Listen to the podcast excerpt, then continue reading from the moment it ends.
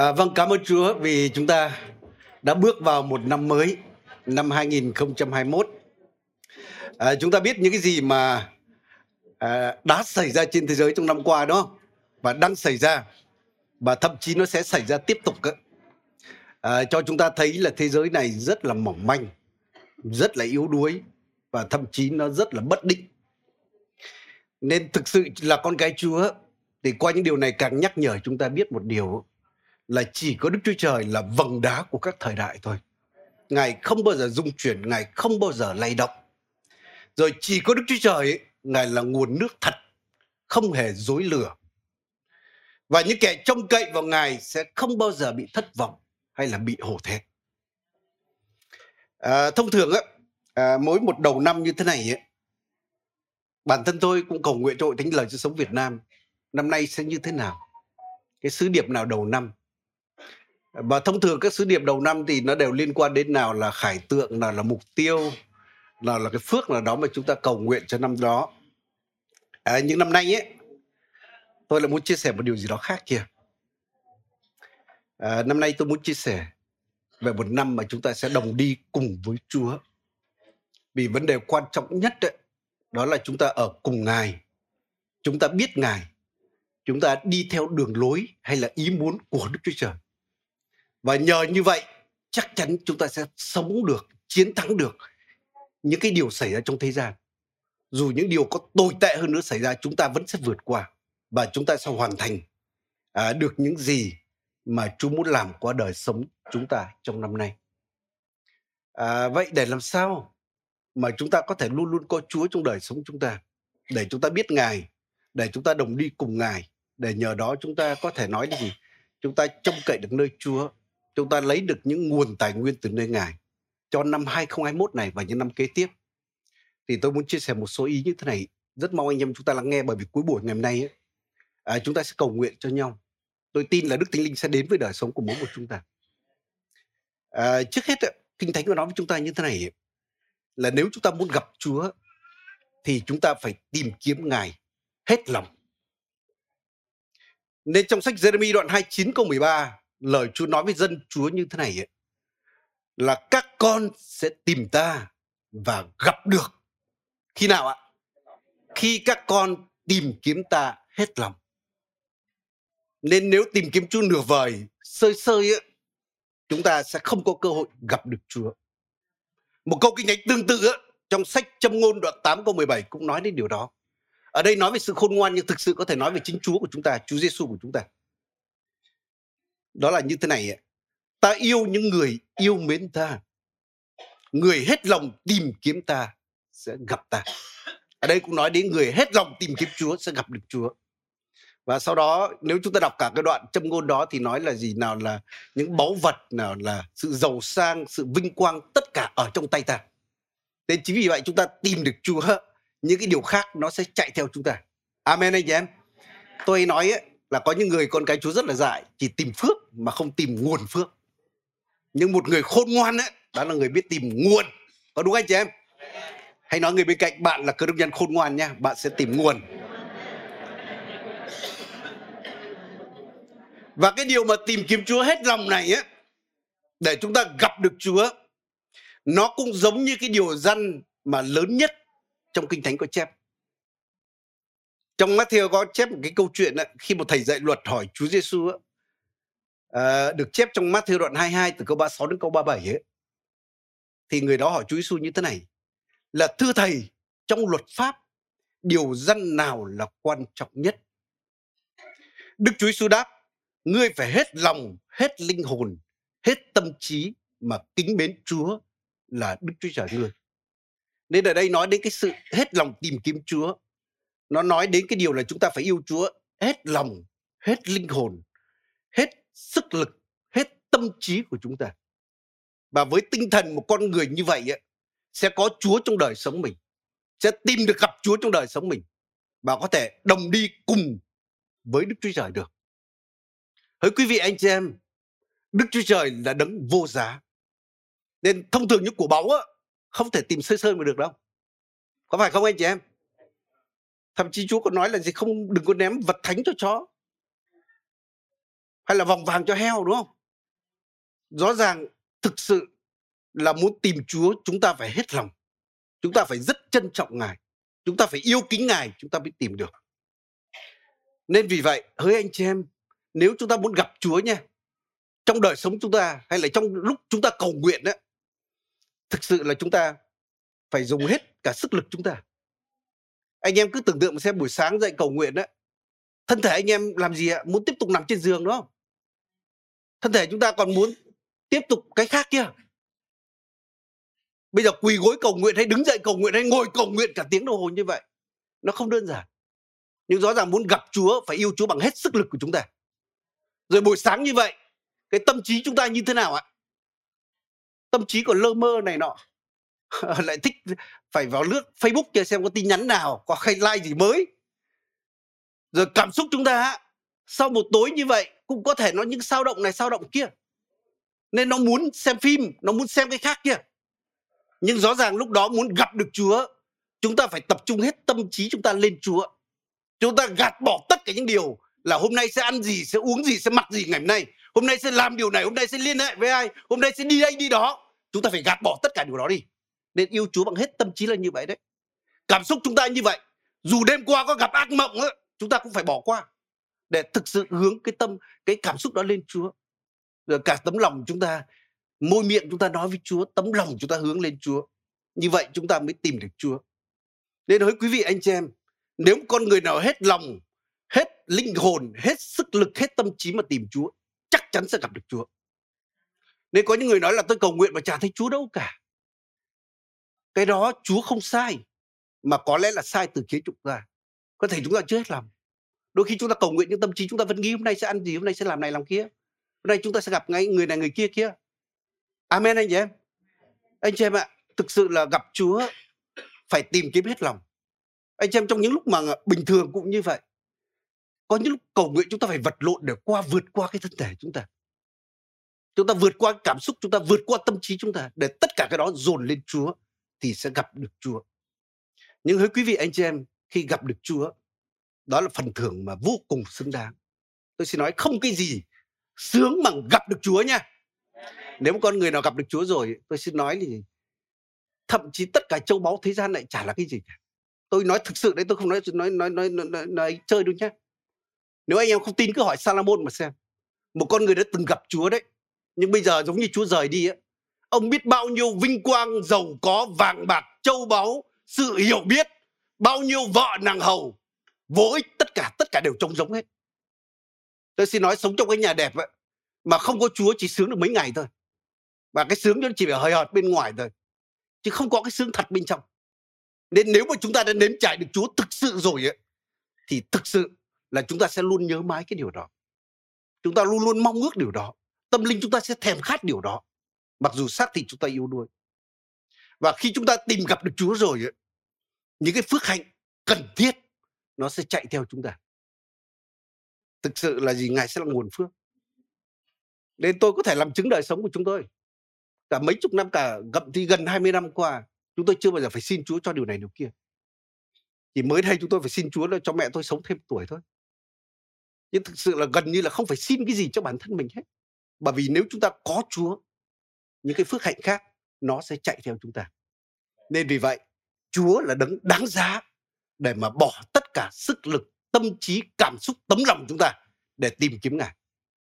Nên vì vậy năm 2021 này tôi cầu xin Chúa để hội thánh lời sự sống chúng ta tất cả chúng ta chúng ta đặt Chúa là số một tìm Ngài giống như biểu vật giấu kín đặt Chúa là số một nhé để tiền để sau công danh để sau những chuyện khác tìm vợ tìm chồng để sau tìm Chúa trước Chúa sẽ cho những điều khác Amen anh chị em hãy nói người bên cạnh chúng ta sẽ tìm Chúa trước nhé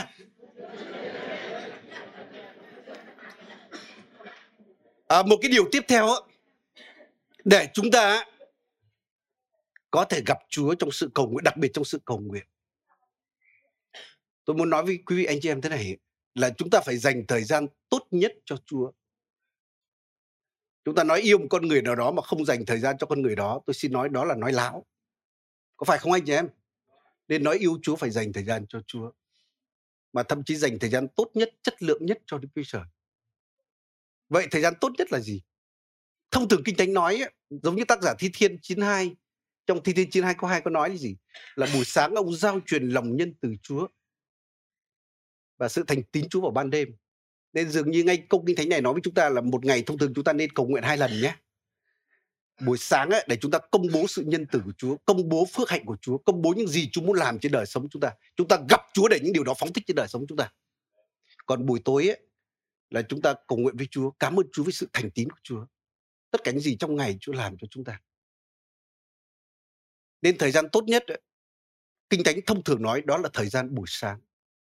Nên Chúa Giêsu buổi sáng tinh sương ấy, Chúa đã ra cầu nguyện. Tại sao buổi sáng là thời gian tốt nhất? Bởi vì thông thường buổi sáng là thân thể chúng ta là khỏe mạnh nhất. Có phải không anh chị em? À, có những người nói bảo buổi sáng tôi chưa khỏe lắm vẫn còn ngáp ngủ. Rồi buổi sáng ấy, là cảm xúc chúng ta ấy, đường cũng là lành mạnh nhất. Tâm trí cũng tỉnh táo nhất. Rồi thời gian đó là thời gian mà chúng ta chưa vướng bận những công việc con cái chưa dạy, chưa phải đưa con đi học, phải lo cho con ăn.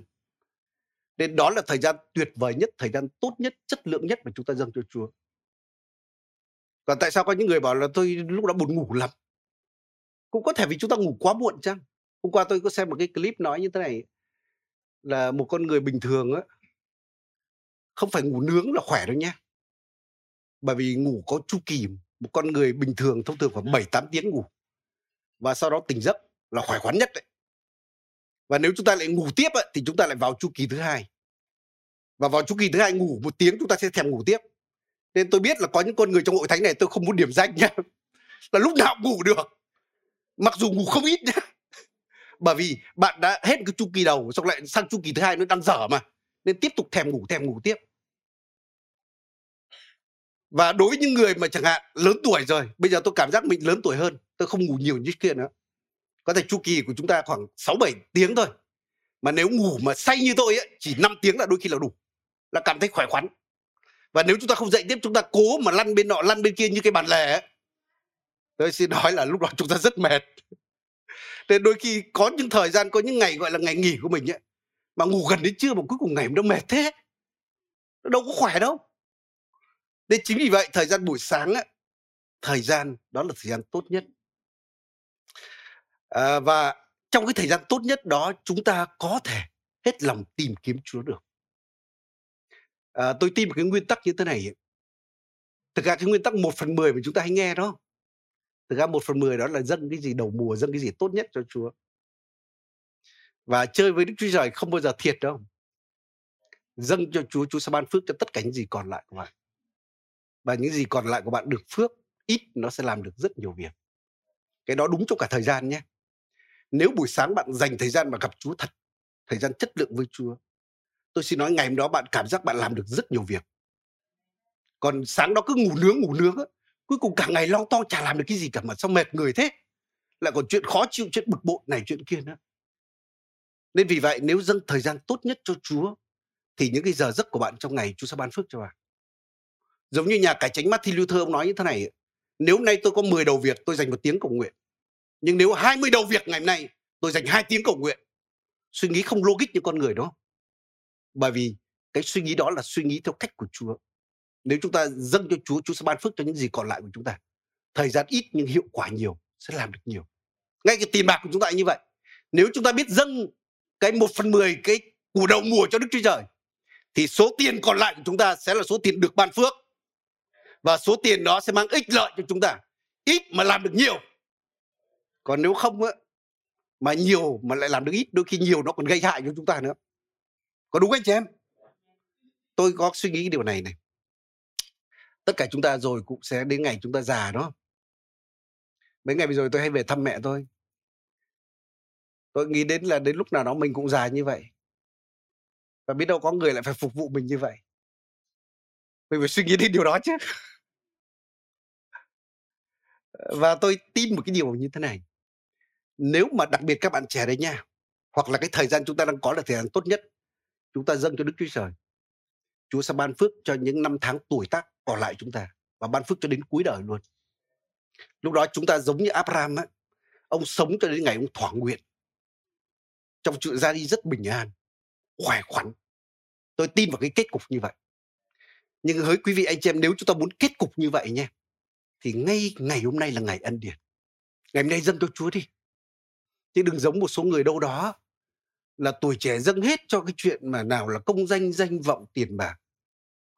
Dâng hết cho công ty tập đoàn này. Đến lúc, đến tuổi hưu rồi người ta thải hồi chúng ta rồi thì bảo thôi chúa ơi, con dâng lại cho chúa năm còn lại. Tất nhiên là chúa không chê chúng ta đâu. Nhưng tốt nhất thầy dâng cái gì tốt nhất đang có ngày này cho đức chúa trời? Đừng để cho những cái khác dâng cho cái khác nó vắt kiệt chúng ta rồi. Đến lúc chúng ta giống như là hàng quá đắt rồi, đúng không? Hàng thải rồi, thì bảo thôi, chúa con dâng những năm tháng còn lại của con cho chúa. Tôi nghĩ như thế không khôn ngoan đâu. Nên vì vậy, hãy dâng cái thời gian tốt nhất cho chúa. Dâng tiền bạc tốt nhất cho chúa. Vì vậy, tôi khích lệ anh em nhé, ngay cả tôi biết là các điểm nhóm của chúng ta thông thường đều có cầu nguyện bình minh ngay cả cụm điểm đế tách này cũng có buổi cầu nguyện bình minh buổi sáng, chỉ một tiếng đồng hồ thôi. Nhưng nói thực sự là không nhiều anh em cầu nguyện đâu. Cao điểm được hơn 20 người, thấp điểm khoảng được 13 15 người. Trong khi nhóm thì khoảng là cả trăm người. Nên có người nói là cái buổi nhóm cầu nguyện thông thường là buổi nhóm ít nhất. Các sứ đồ còn ngờ ngủ gà, ngủ gật. Nhưng mà chúng ta hãy thay đổi cái quan niệm đó đi, để cho buổi cầu nguyện sẽ là buổi đông. Amen anh chị em chúng ta rất cảm ơn chúa. Những buổi thứ ba anh em rất đông đông lắm. Và bây giờ buổi sáng cầu nguyện bình minh ấy, chúng ta cũng hãy làm cho buổi đó nó đông đi. Và tôi xin nói là tất cả các điểm nhóm mà cầu nguyện đông như vậy, nó thực sự không có phấn hưng mới là lạ. Có đúng anh chị em? Còn nếu không cầu nguyện, đừng chờ đợi phấn hưng. Đừng chờ đợi phấn hưng. Phấn hưng không thể ngồi bàn họp mà ra phấn hưng đâu. Phấn hưng, nó trong sự cầu nguyện đã được sinh ra amen anh chị em. Nên vì vậy muốn gặp chúa để đồng đi với chúa, chúng ta dành thời gian tốt nhất cho ngài. Và ngay cả cái sự cầu nguyện nha, cái dành thời gian tốt nhất cho chúa. Tôi chia sẻ về cái sự trung tín kinh thánh nói rất nhiều về sự trung tín. Tôi nói con mắt của chúa nhìn những kẻ trung tín trong xứ, hầu họ ở cùng chúa. Nên ngay cầu nguyện chúng ta nhé tất nhiên tôi không nói là chúng ta có khả năng để làm trọn vẹn điều đó, nhưng xin Chúa giúp chúng ta để chúng ta cam kết sáng nào chúng ta dậy cầu nguyện. Bây giờ các mục sư chúng tôi trong tuần có một cái buổi cầu nguyện bình minh vào sáng thứ bảy mục sư toàn quốc. Và tôi xin Chúa là cho chúng con ấy, là dù trời nắng trời mưa dù mùa hè hay là mùa đông dù ngày Tết hay là ngày thường chúng ta vẫn giữ cầu nguyện đó. Bởi rõ ràng tôi tin là Chúa chúng ta ngày Tết Chúa không nghỉ phép. Chúa tiếp tục nghe cầu nguyện chúng ta. Nên vì vậy sắp tới dịp Tết nhé đừng có nói nghỉ mà nghỉ ngoài Chúa nha. Tôi xin nói, nếu mà nghỉ ngoài Chúa, cái kỳ nghỉ đó, nó còn làm chúng ta mệt hơn. Đi nghỉ xong là cãi nhau loạn xì ngậu rồi quay đầu về còn mệt hơn nữa. Tự nhiên bực bội là đi bị nó lừa tiền, vừa mất tiền vừa bực nữa. Nhưng hãy nghỉ cùng với Chúa nha. Amen anh chị em. Thấy không amen lắm nhỉ? Rồi ngay buổi sáng như vậy, xin Chúa cho chúng ta dù thời tiết nào, dù ngày nào chúng ta như vậy. Tôi cam kết ngày nào tôi sẽ đưa một cái bài tính nguyện, cái bài suy nguyện kinh thánh lên. Ngày nào những ngày nào. Đã thực hiện được mấy tháng rồi. Xin Chúa cho đến cuối đời luôn. Rồi cầu nguyện như vậy. Nên vì vậy cái sự trung tín rất là quan trọng. Cái điều thứ ba khiến chúng ta có thể nếm trải sự hiện diện của Chúa, đó là tấm lòng trong sạch. Và thực ra Chúa không nhìn bề ngoài con người mà Chúa nhìn động cơ trong lòng người nên Matthew đoạn 5 câu 8 lời Chúa Giêsu nói như thế này là phước cho những người có lòng trong sạch, vì sẽ thấy Đức Chúa Trời. Một câu tương tự trong Hebrew đoạn 12 câu 14 có nói như thế này. Là hãy tìm cách sống hòa thuận với mọi người và đeo đuổi sự thánh khiết. Vì nếu không thánh khiết thì chẳng ai thấy được Chúa. Nên rõ ràng lời Chúa khẳng định nếu không thánh khiết không thấy được Chúa. Nếu lòng chúng ta không trong sạch, tôi xin nói chúng ta không thấy Đức Chúa Trời. Đó là lời Chúa có nói như vậy. Tất nhiên chúng ta nói là chúng ta theo Chúa, chúng ta đã được chuộc bằng dòng huyết Chúa Giêsu, chúng ta được được thanh tẩy. Con đường mới, con đường sống đã mở cho chúng ta vào sự hiện diện của Đức Chúa Trời. Nhưng mà cái sự thánh khiết của chúng ta nó là cái điều chúng ta phải đeo đuổi hàng ngày. Nên chính vì vậy một cái điều mà giữ tâm lòng chúng ta trong sự trong sạch để chúng ta luôn luôn được tẩy sạch đó là cái thái độ mà ăn năn của chúng ta. Thực sự đi theo chúa chúng ta rất cần học cái sự ăn năn. Ăn năn không phải yếu đuối. Con người ăn năn đó là con người mạnh mẽ. Đôi khi chúng ta là những người trẻ tuổi cơ đốc trẻ tuổi chúng ta thắng được ma quỷ. Chúng ta thích những mục tiêu lớn lao chúng ta muốn bày tỏ mình phải thật mạnh. Nhưng mà những người mà trưởng thành ấy, họ đã biết Đức Chúa Trời nếu chúng ta nhìn đời sống David bên ngoài ông là một chiến binh rất mạnh mẽ, nhưng đọc các bài thi thiên của ông ông tan vỡ trước mặt Đức Chúa Trời như thế nào? Ông bày tỏ cái sự yếu đuối của ông trước mặt Chúa ra sao? Ông biết xưng tội như thế nào? Nên chính vì vậy chúng ta cần phải học để lòng chúng ta nhạy bén với Chúa, để chúng ta ăn năn với Chúa, để lòng chúng ta biết tan vỡ với Đức Chúa Trời. Bởi vì Chúa hứa là Ngài hiện diện, Ngài ở cùng những người như vậy. Tôi có thể liệt kê cho chúng ta ba cái đoạn kinh thánh nói về điều này thứ nhất là Esai đoạn 57 câu 15 có nói như thế này. Đấng cao cả, đấng được tôn cao, ngự nơi đời đời vô cùng. Danh ngài là thánh, đấng ấy phán, ta ngự trong nơi cao và thánh, nhưng cũng ở với người ăn năn đau đớn và tâm linh khiêm nhường, để làm tươi tỉnh tâm linh của người khiêm nhường và làm tươi tỉnh tấm lòng người ăn năn đau đớn. Nên đây nói về chúa chúng ta ngài là đấng cao cả. Ngài là đấng ở nơi mà biệt riêng, nơi sự sáng mà không ai thấy được, không ai đến được. Ngài ngự nơi đời đời vô cùng và danh ngài là thánh. Nhưng ngài lại hứa là gì? Nhưng ngài cũng ngự ở nơi cao và thánh, nhưng ngài cũng ở với những người mà tấm lòng ăn năn đau đớn, tâm linh khiêm nhường trước mặt chúa. Nên kinh thánh nói là chúa nhìn thấy kẻ kiêu ngạo từ xa, chúa đã nhận diện ra. Đức chúa trời gọi radar từ xa, chúa phát hiện ra kẻ kiêu ngạo và chắc chắn là chúa chống lại kẻ kiêu ngạo nhưng cái tấm lòng con người khiêm nhường biết hạ mình dưới lời chúa hạ mình trước chúa con người mà sẵn sàng ăn năn khi tội lỗi của mình đó là con người sẽ được thương xót một câu kinh thánh kế tiếp trong sách Esai ấy, đoạn 66 câu 1 đến câu 2 có nói như thế này. Đức Giê-va phán, trời là ngai của ta, đất là bệ chân ta. Các ngươi sẽ xây nhà thế nào cho ta? Nơi nào sẽ làm chỗ nghỉ ngơi cho ta? Tay ta đã làm ra mọi điều này và tất cả đều hiện hữu. Đức Giê-va phán vậy, đây là người mà ta đói xem, là người khiêm nhường, có tâm linh thống hối, người run sợ khi nghe lời ta phán. Nên ở đây khi dân sự cũng nói là gì? Họ muốn tìm cái nhà để Chúa hiện diện tại nơi đó, để Chúa sống ở tại nơi đó cùng với họ. Nhưng Chúa nói là các ngươi làm nhà nào cho ta? Tất cả trời đất vũ trụ này đều do tay ta tạo dựng nên tất cả. Nhưng mà Chúa nói cái người mà Chúa đoái đến ấy, đó là người mà có tâm linh thống hối, tấm lòng khiêm nhường, kính sợ Chúa, nghe lời Chúa, nói mà run. Và chính vua David ấy, là người mà nếm trải điều này. Chúng ta biết là khi David phạm tội đó với Bathsheba và một vị tiên tri đến của trách ông. Và ông đã viết ra cả một cái thi thiên 51 để ông xưng tội trước Chúa. Để ông ăn năn tội trước Chúa. cũng chả giấu gì tội cả. Nên tôi tin cái sự ăn năn ấy, mà còn đặt điều kiện ấy, là thôi xin Chúa cho con được tôn trọng một chút. Đừng có là mất mặt con. Nó chưa phải là sự ăn năn thật đâu ăn năn thật phải giống như đứa con trai hoang đàng ấy nó nhận ra thực trạng của nó là bây giờ nó ăn phải ăn cám lợn đời sống nó vô vọng hoàn toàn trong khi nhà cha nó những kẻ ở mà cũng còn sướng hơn nó và nó đã quyết định quay đổi hướng của nó nên sự ăn năn là nhận ra thực trạng của mình, bắt đầu quay lại cái hướng, nó quay về nhà cha. Sau đó nó gặp cha, nó sẵn sàng để nó xưng tội nó là con phạm tội với trời, với cha. Và sau đó nó còn chấp nhận mọi điều kiện nữa, thôi chúa ơi, cha ơi, cho con là đầy tới trong nhà cũng ok. Đó là sự ăn năn thật đấy. Và David, ông ăn năn như vậy. Và cuối cái thi thiên đó, ông nói như thế này. Là sinh tế đẹp lòng Đức Chúa Trời. Ấy là tâm linh đau thương. Đức Chúa Trời ơi, lòng đau thương thống hối, Chúa không khinh rẻ đâu. Nên cái sự đẹp lòng Chúa, của lễ đẹp lòng Đức Chúa Trời, đó cũng là cái tâm linh đau thương, lòng đau thương thống hối, Chúa không khinh rẻ. Nên chính vì vậy, chúng ta cần học ăn năn hàng ngày.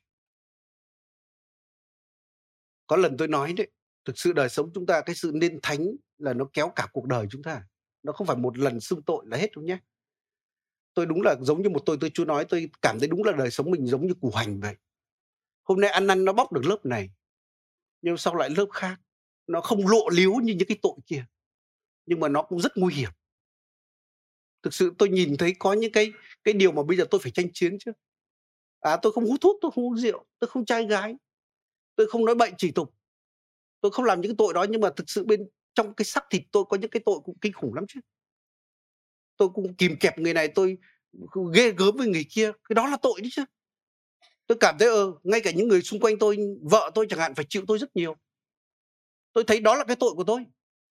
Nên mỗi lần nó lại bóc một cái lớp ra bóc một lớp ra và bóc cho đến cuối cuộc đời chúng ta. Và chắc chắn bóc không hết sạch đâu nha mà bóc thế thì còn cái gì nữa? Vẫn còn còn con người mới bên trong chúng ta. Nhưng cái sự nên thánh đó là hàng ngày. Nên tôi nghe ông mục sư Giang Đức Châu ông nói ấy, là tôi ăn năn tội hàng ngày. Đôi khi chúng ta bảo, cái ông này sao tôn giáo thế? Không, đấy là con người biết Đức Chúa Trời. Đấy là con người biết Đức Chúa Trời là đấng thánh khiết. Nên David ông biết điều đó đấy. Nên hỡi quý vị anh chị em, David với Saul nhé đều hai vị vua Chúa chọn, có đúng anh chị em? Đều hai vị vua Chúa chọn. Hai vị vua đó đều phạm tội, có đúng anh chị em? Mà theo con mắt của con người, tôi xin nói David còn phạm tội nặng hơn Saul. Có phải không anh chị em? Sau đó thì thực sự là cái chuyện mà tôi dâng của lễ trước khi thầy tế lễ đến, tiên tri đến. Cái gì tội nặng lắm đâu. Sai sót một chút trong chức vụ thôi. Rồi sau đó là gì? Là Chúa bảo diệt tất cả dân Amalek, tất cả vật sống ở đó. Nhưng mà tôi dành mấy con vật tốt nhất để dâng cho Chúa mà. Tất nhiên chả phải dâng cho Chúa đâu, nhưng mà nhưng mà thôi cũng dù sao cũng nói để dâng cho Chúa. Đối với chúng ta bảo thôi tội đó, nhẹ. Đối con người chúng ta bảo thôi thôi, ok, thế cũng được nhưng mà Chúa không chấp nhận điều đó. Và tiên tri cũng đến của trách sau lơ. Nhưng đấy, sau lơ không ăn năn thật. Sau lơ nói Samuel hay hay nể tôi trước mặt dân sự một chút, đừng làm tôi mất mặt trước mặt dân sự thôi. Nên thực sự sau lơ chỉ là hối hận thôi, chứ không phải ăn năn thật. Và David còn phạm tội nặng hơn nhiều nó cùng một tin chư đến của trách. David phạm tội tà dâm, phạm tội giết người, phạm tội lừa dối, rất nhiều tội nhưng mà David đã ăn năn thực và David đã được sự thương xót. Nên chúng ta nhớ câu chuyện mà Chúa kể trong đền thờ một người thâu thuế và một người Pharisee đó, một người công chính theo luật pháp đấy. Người kia nói là gì con cảm ơn Chúa, vì con không như cái thằng thâu thuế này. Vì con đấy dâng một phần mười, con làm này làm kia đủ các thứ cả. Không giống như cái thằng này. Còn người kia không dám ngước mặt lên, chỉ nói đấm ngực, xin Chúa thương xót thôi và chúng ta biết Chúa nói là ai trong hai người đó được thương xót không ạ? Chính kẻ có tội kia. Có đúng anh chị em? Nên David với Saul khác nhau bởi cái thái độ ăn năn tội. Nên người ăn năn tội sẽ được thương xót. Bên ngoài người ta còn nói là người ta đánh kẻ chạy đi, không đánh kẻ chạy lại đó đôi khi người ta nói như vậy, nhưng chưa chắc là như vậy. Nhưng mà chắc chắn đối với Chúa như vậy. Ăn năn sẽ được thương xót rồi sau đó chúng ta biết là các sứ đồ của Chúa Giêsu một người là Phi-rơ, một người là Judas. đều phạm tội cả. Có đúng anh chị em? Bảo tội ai nặng hơn? Tôi không biết. Phi-rơ tội nặng đấy chứ.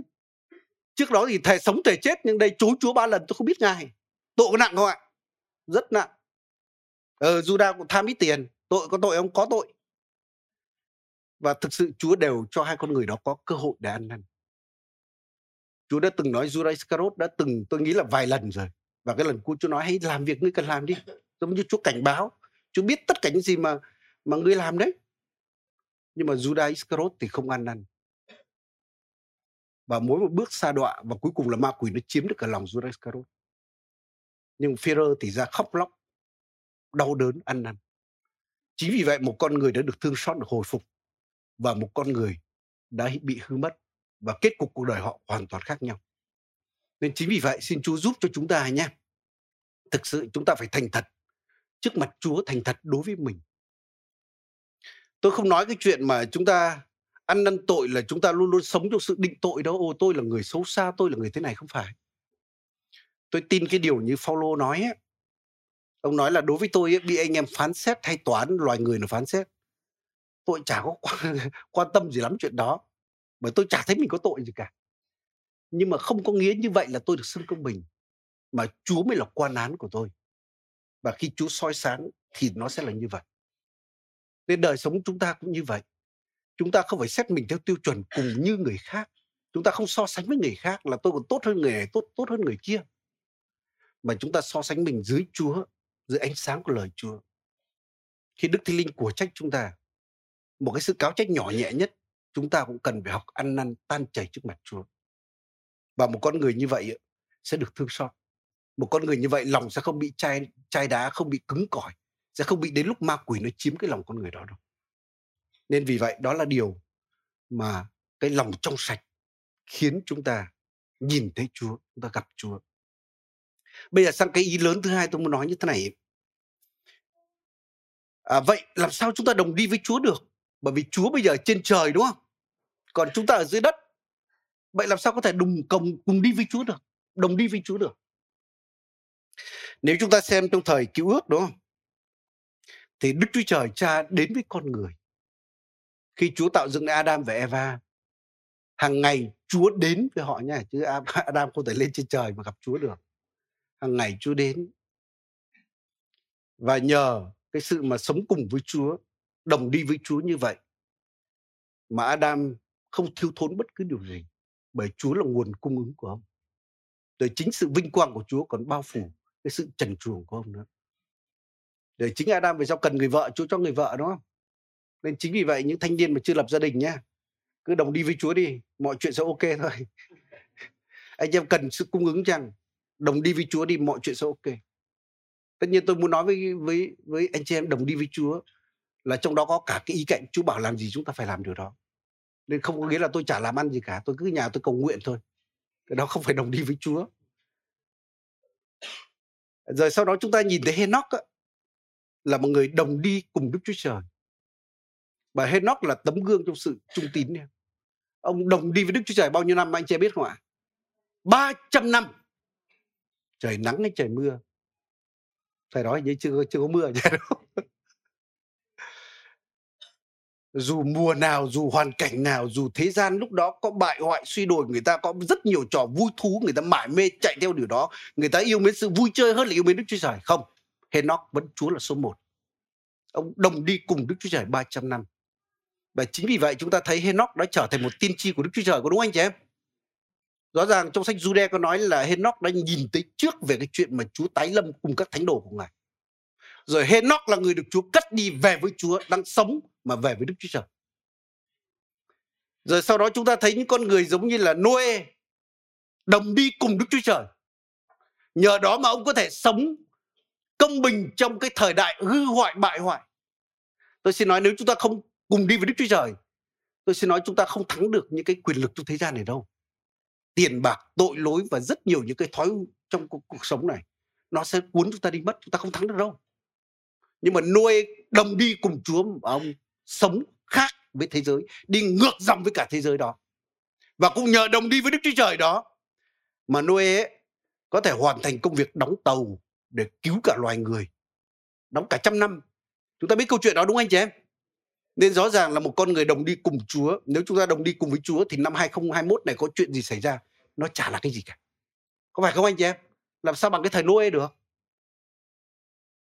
Rồi sau đó nếu chúng ta nhìn đời sống của Abraham đúng không?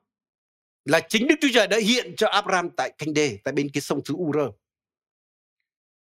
Và ông Chúa đã kêu gọi ông và ông đồng đi với Đức Chúa Trời. Chính nhờ đó Abraham đã trở thành nguồn phước cho muôn dân. Tôi xin nói nếu Abraham không đi đồng đi cùng Đức Chúa Trời nhé, thì cũng có lẽ có một gia đình tốt. Thôi lấy Sarah không có con thì thôi lấy một bà vợ khác sẽ có con. Rồi cũng xây nhà dựng cửa. Rồi đời sống cũng ổn thỏa giống như nhiều người khác. Nhưng mà chắc chắn đời sống đó thì chả ai biết đấy là đâu. Chúng ta ngày nay sẽ không biết được Abraham như Abraham có. Có phải không anh chị em? Nhưng Abraham đồng đi với Đức Chúa Trời. Vì vậy, ông mới được phước và ông trở thành nguồn phước cho muôn dân. Chúng ta thấy môi xe và dân Israel cũng như vậy.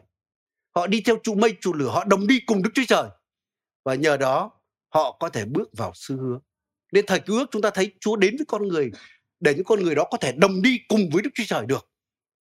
Trong thời Tân Nước, thời Chúa Giêsu thì chúng ta biết Đức Chúa Trời, Chúa con đã giáng thế trở thành con người. Chính Ngài đã chọn các môn đồ để làm gì ạ? Để họ đi theo Ngài. Nên Chúa luôn nói hãy đến cùng ta, hãy đi theo ta. Và các môn đồ, đặc biệt các sứ đồ này ấy, họ đã bỏ mọi sự để đi theo thầy. Giống như Führer nói chúng tôi bỏ mọi sự theo ngài rồi. Mọi sự đây là rất nhiều thứ. Họ bỏ công việc của họ. Thậm chí có những người bỏ kinh doanh của họ. Có những người bỏ cả sự nghiệp của họ. Có những người bỏ cả mối quan hệ nữa. Để có người kia nói đợi bố tôi chết tôi phải chôn đá Có câu chuyện đó đúng không? Nên thực sự họ hy sinh rất nhiều, thậm chí họ liều cả mạng sống để cùng đi với Chúa. Và dường như họ là những người vô sản hoàn toàn đi theo Chúa. Và về Chúa là tất cả của họ. Ngài dạy dỗ họ, Ngài dẫn dắt họ, Ngài an ủi họ, Ngài cung ứng cho họ. Rồi Ngài yêu thương họ, Ngài đảm bảo tương lai cho họ. Nhưng chúng ta biết đến một ngày ấy, mà Chúa cảnh báo các môn đồ là Ngài sẽ rời đi. Ngài sẽ về cùng cha Ngài. Và các môn đồ chưa thể đến nơi đó được. Và chắc chắn các môn đồ lúc này cực kỳ bối rối, thất vọng, thậm chí còn lo sợ nữa. Giống hệt như những đứa con nhỏ mà mất cha mẹ vậy. Anh em chúng ta cứ nghĩ những đứa nhỏ mà mất bố mất mẹ thực sự là rất rất đáng thương.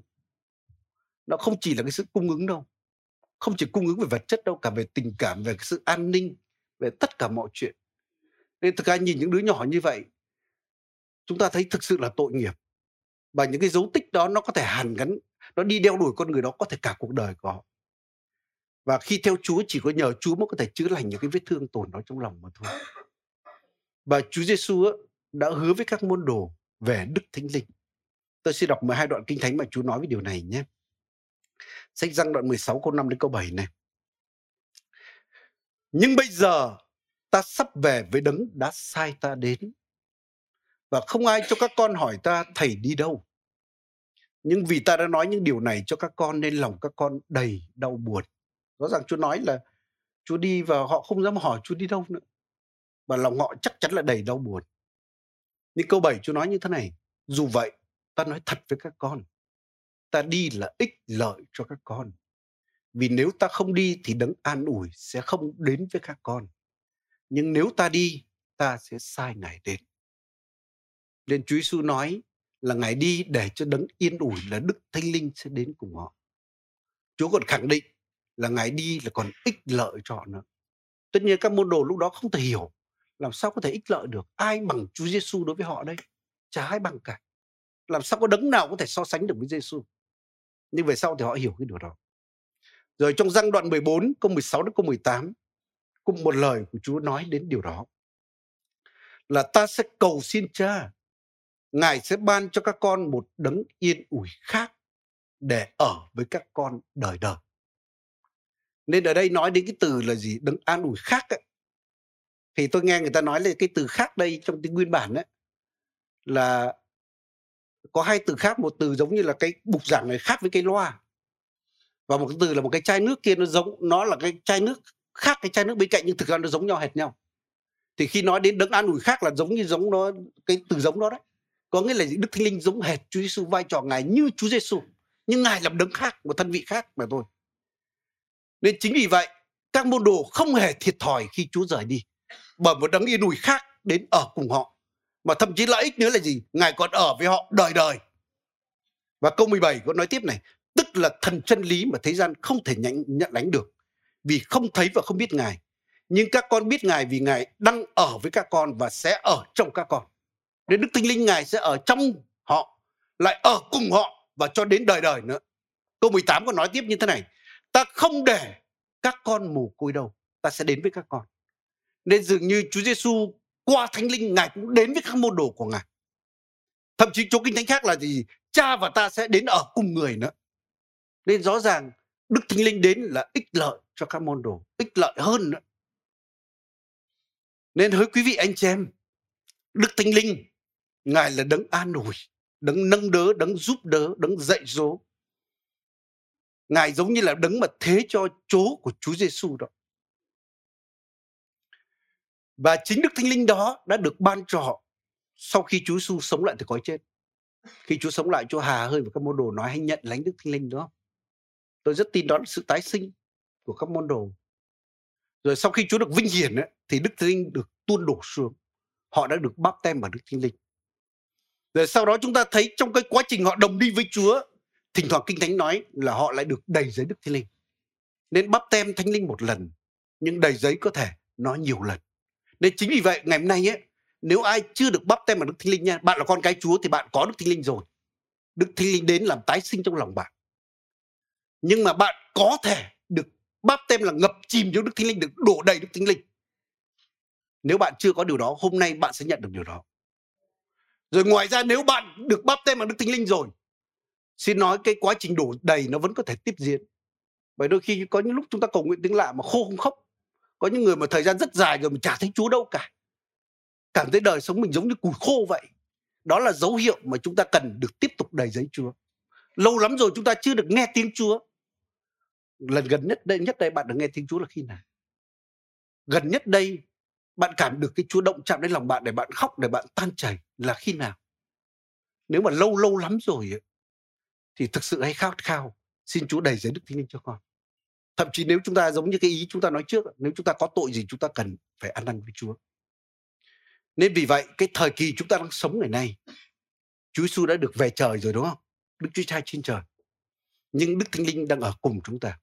Thời đại này là thời đại của đức thánh linh. Và chính ngài là một thân vị sống nha.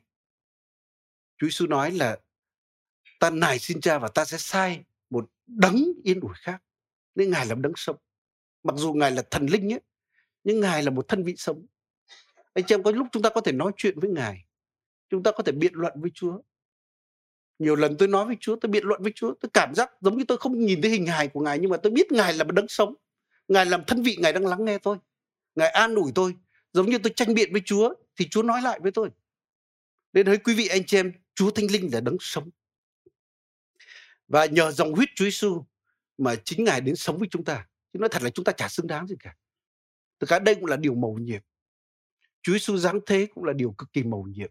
Con trời lại trở thành con người và mang hình hài con người trong cả cõi đời đời nhé. Không phải là thôi về trời ngài bỏ lại cái đó mà ngài vẫn còn mang cái thân thể con người, vẫn còn dấu đinh trên tay ngài. Đó là điều mà chúng ta không thể hiểu được cái tình yêu đó. Nên Kinh Thánh nói là tình yêu đó là tình yêu vượt quá cái sự hiểu biết của con người. Nhưng chúng ta nghĩ đến cái điều này, Đức Thánh Linh ấy, là Đức Chúa Trời, đấng thánh khiết, đấng lớn lao vô cùng. Mà Ngài lệ hạ mình để sống trong chúng ta là những con người yếu đuối, những con người hạn hẹp. Nhiều lần chúng ta làm buồn lòng Chúa. Nhiều lúc chúng ta dập tắt Chúa, có lúc thậm chí chúng ta còn chống đối lại Chúa nữa. Đúng là chỉ bởi ân điển, bởi dòng huyết Chúa Giêsu, bởi tình yêu Đức Chúa Trời Cha mà Ngài đến sống và chịu đựng những con người bất toàn như chúng ta. Nên chính chúng ta cũng cần phải đánh giá điều đó nha. Nhiều lần chúng ta cần phải cầu nguyện là xin Chúa tha thứ cho con. Đúng là con hạn chế Chúa. Đúng là con làm cho Chúa buồn lòng. Con dập tắt Chúa. Chúng ta cần phải nhìn nhận điều đó. Nên ngày nay ấy, đối với chúng ta đồng đi cùng Đức Chúa Trời, đồng đi với Chúa, thực sự đó là đồng đi cùng Đức Thánh Linh. Một đấng yên ủi khác giống như Chúa Giêsu. Và cũng giống như các sứ đồ Đức Thánh Linh cũng đến để gây sự tái sinh thực sự trong lòng chúng ta này. Để chúng ta được trở thành con người mới. Chúng ta được làm con của Đức Chúa Trời. Nên khi tin Chúa có thể bên ngoài bạn không thay đổi gì cả. Hoàn cảnh chưa thay đổi. Nhưng tự nhiên bên trong lòng bạn có một cái gì đó khác. Bạn cảm thấy bạn thuộc về hội này. Bạn cảm thấy sự thanh thản ở đó. Tự nhiên một cái thế giới quan nó khác. Nó bày tỏ ra. Rồi Đức Thánh Linh cũng hàng ngày khiến chúng ta nên thánh và chắc chắn là Chúa muốn bắp tem Đức Thánh Linh cho chúng ta. Ngài muốn tiếp tục đổ đầy chúng ta. Ngài muốn dạy dỗ chúng ta mọi sự, dẫn dắt chúng ta vào mọi lẽ thật. Chắc chắn là Ngài rất muốn tham gia và giúp đỡ đời sống chúng ta. Chính Đức Thánh Linh đã mang tình yêu Đức Chúa Trời Cha đổ vào lòng chúng ta. Nên nếu một con người mà được bắp tem Đức Thánh Linh hay được đầy dưới Đức Thánh Linh ấy, một cái kinh nghiệm mà bạn chắc chắn sẽ nếm trải đó là bạn nếm trải tình yêu của Đức Chúa Trời và nhiều lần bạn bật khóc bạn thấy không ai yêu mình bằng Chúa yêu mình. Bạn thấy cái tình yêu đó thực sự lớn lao. Đó chính là Đức Thánh Linh đổ tình yêu đó trong lòng chúng ta đấy. Chính Đức Thánh Linh cũng là đấng mà mang ân điển của Chúa Giêsu đến với cuộc đời chúng ta. Rồi chính Đức Thánh Linh cũng là đấng mà giao bảo những sự sẽ đến nha. Nên tại sao chúng ta có thể nhìn thấy tương lai, nhìn thấy khải tượng. Tất nhiên Chúa sẽ không cho chúng ta giống như thầy bói đâu nhé. Như thế thì đâu có đức tin nữa. Nhưng chắc chắn Chúa muốn cho chúng ta nhìn thấy một cái qua cái gương mờ một cái sự kêu gọi cuộc đời chúng ta, cái chương trình của Chúa để chúng ta chuẩn bị đến điều đó, để chúng ta bước vào điều đó. Nên Kinh Thánh nói ấy, đó là mắt chưa thấy nha, tai chưa nghe và lòng người chưa bao giờ nghĩ đến. Nhưng Đức Chúa Trời đã sắm sắn những điều đó cho những kẻ yêu mến Ngài. Và Đức Thánh Linh là đấng bày tỏ những điều đó cho chúng ta. Nên Đức Thánh Linh Ngài muốn bày tỏ chương trình của Chúa. Nên nói thực sự đi theo Chúa chúng ta không bị mù mịt đâu. Từ lúc tôi đi theo Chúa, đặc biệt tôi được báp tên bằng Đức Thánh Linh. Tôi lúc nào tôi biết cái điều gì cần phải làm. Có lúc dường như đứng trước ngã ba đường nhưng chúng ta biết con đường phải đi. Thậm chí có những điều chúng ta có thể nhìn thấy tương lai. Bây giờ tôi có nhìn thấy những điều mà mà trong tương lai nó chưa xảy đến. Có những điều ngày nay tôi nhìn thấy mà khoảng gần 20 năm trước tôi nhìn thấy cái điều này. Đó không phải là con người tài giỏi nhé. Mà cái đó là Đức Thánh Linh bày tỏ chúng ta. Bởi vì thực ra Đức Thánh Linh Ngài rất muốn giao thông với chúng ta. Kinh Thánh nói là sự giao thông của Đức Thánh Linh. Có nghĩa là Chúa đến, Chúa chủ động để kết bạn chúng ta. Chúa muốn đi cùng chúng ta, muốn Chúa muốn đồng công cùng chúng ta. Nhưng con người chúng ta có muốn hay không? Nên tôi nhớ là sau khi tôi được báp tem Đức Thiên Linh ấy, và tôi cũng cầu nguyện rất nhiều, có một cái đợt tôi cầu nguyện rất nhiều là xin Chúa cho con đồng đi cùng với Chúa. Để cho con đừng có đi ngược đường với Chúa, để con đừng chống lại với Chúa. Đó là lần đầu tiên mà trong đời tôi theo Chúa. Tự nhiên Chúa Thánh Linh đến bày tỏ những điều rất siêu nhiên cho tôi. Trước kia tôi cứ nghe người ta nói là Chúa Thánh Linh giống như tính cách Ngài giống như chim bồ câu ấy. Tính cách Ngài mềm mại, Ngài nhẹ nhàng và ai làm điều gì mà ấy thì Ngài có thể rời đi. Và thực sự hôm đó tôi hiểu thực sự Ngài là ai. Và sau đó Chúa cho tôi nhìn thấy cả cái hướng đi, cả cái dòng đời của tôi. Tôi nhìn thấy cả cuộc đời tôi giống như con đường trước mắt. Và tôi nghe tiếng Chúa nói là con hãy để ta tham gia vào cuộc đời con. Để ta dắt con đi theo con đường đó. Nên với quý vị anh chị em, Chúa yêu chúng ta, Chúa muốn bày tỏ chương trình của Ngài cho chúng ta. Và Chúa muốn thông công chúng ta, Chúa muốn tham gia vào đời sống chúng ta. Để đưa chúng ta vào con đường đó. Nên đôi khi không phải chúng ta muốn hơn là Chúa muốn đâu. Chúa muốn hơn. Và Chúa đặt cái ước muốn đó trong lòng chúng ta. Và chúng ta có sẵn sàng để Chúa làm điều đó hay không? Nên tôi cứ nhớ ông mục sư Giang Gisho ông nói là gì? Một cái kinh nghiệm của đời ông đó là ông học thua Chúa. Khi ông có chương trình, ông có kế hoạch rồi. Nhưng khi ông cầu nguyện với Chúa, Chúa có thể bày tỏ trong điều khác. Và ông cần phải học đầu hàng Chúa. Ông học phải chiến đấu với chính mình để mình phải quy phục dưới ý muốn của Đức Chúa Trời. Nên chính vì vậy một con người mà Chúa sử dụng có thể động chạm đến hàng triệu những con người khác. Nên tôi muốn nói với quý vị anh chị em, năm 2021 này cũng có thể có những anh chị em có những kế hoạch thế này thế kia trong năm tới năm nay rồi 5 năm tới 10 năm tới. Nhưng có bao giờ chúng ta hỏi Chúa là thực sự cái này có phải là ý Chúa không? Có phải là chương trình của Chúa không? Hay đơn giản chúng ta thấy người kia làm như vậy chúng ta bắt chước như vậy. Nên chính vì vậy chúng ta cần phải trình bày với Chúa. Mà nếu Chúa phê duyệt cái điều đó nhé, Chúa bật đèn xanh cái điều đó thì ok thẳng tiến mà chạy. Amen anh chị em. Nhưng nếu trong lòng chúng ta cảm thấy bối rối, cảm thấy bất an, anh em hãy học đầu hàng Chúa. Chúa có những điều tốt hơn cho bạn rất nhiều. Chúa có những điều quý giá hơn cho bạn rất nhiều. Nên giờ phút này chúng ta sẽ cùng nhau đến với Chúa, chúng ta cầu nguyện nhé.